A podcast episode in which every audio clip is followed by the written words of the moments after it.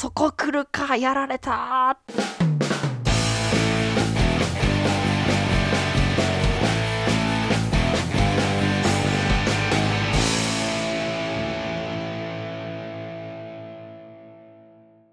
こんにちは。2022年10月24日の一人暮らしあるある系ラジオのお時間でございます。本日もよろしくお願いいたします。いやー楽しみですね皆さん。はい何が楽しみかと言いますとまああんまり皆まで恥ずかしいんでね言わせないでほしいと思うんですけど、えー、本日からねコーナーが新しく6つ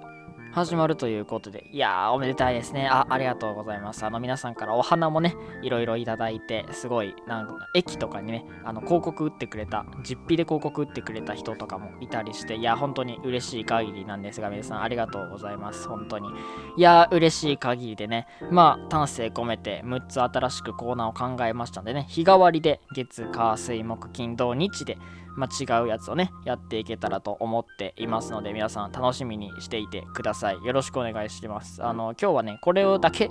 あの前半のトークで話そうということでね話すことが一つも思い浮かびませんでしたねコーナーが楽しみすぎていやまあなかなかあの素晴らしい企画が思い浮かんだので皆さんよろしくお願いします。というわけで本日も始めていきたいと思います。一人暮らしあるある系ラジオどうか最後までお付き合いください。よろしくお願いします。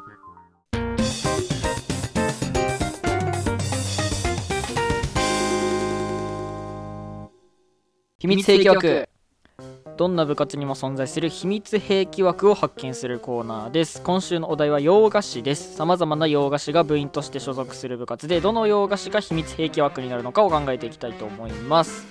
というわけであのこういうコーナーです。まあ聞いてれば大体ねあの分かると思うんで皆さん一緒に楽しんでいけたらいいなと思います。よろしくお願いします。まあ洋菓子ねいろいろあると思うんですけど皆さんどれが好きですか？まあいろいろ好きなやつあると思うんですけど今回発見したいのは秘密兵器枠なんですね。もうみんなみんなが好きなもう一流のケーキエースになるようなケーキとかもう部長だろうなこいつはっていうような責任感あふれるケーキっていうのはここでは選びません。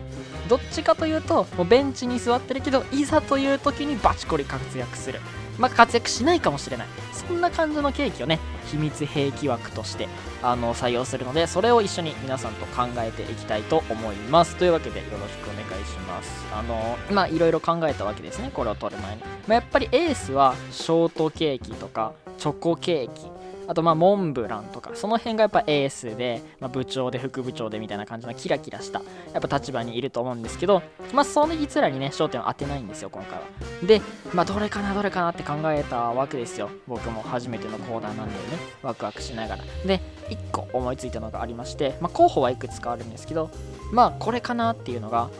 あるんですよ。いきますよ。それが何かというとスイートポテト。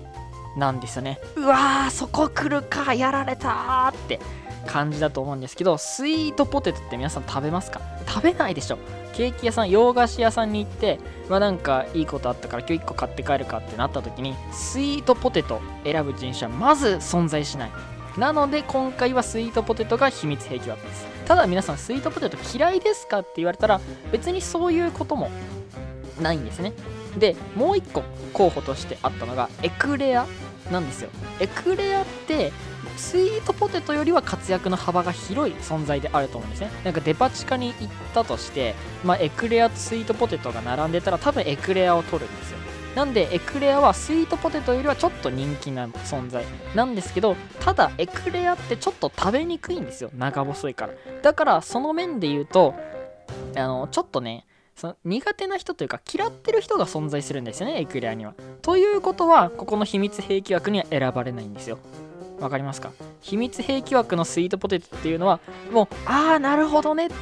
嫌いな人はいないんだけどめちゃくちゃ大好きっていう人もいない。パッて出てきたらめちゃくちゃ嬉しい。のそんな感じの存在が秘密兵器枠なんですよ。なので今回あの例題として一つ出題させていきましたが洋菓子界のケーキ界の、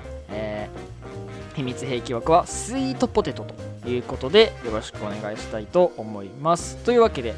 本日のコーナーはこれで終わりになるんですが、えーと、エンディングの文言をねみたいと思います、えー架空の部活の秘密兵器枠を探す投稿な来週のお題は文房具です。さまざまな文房具が部員として所属する部活でどの文房具が秘密兵器枠になるのかを考えメールで送ってください。メールの件名には秘密兵器と書いてください。以上秘密兵器枠のコーナーでした。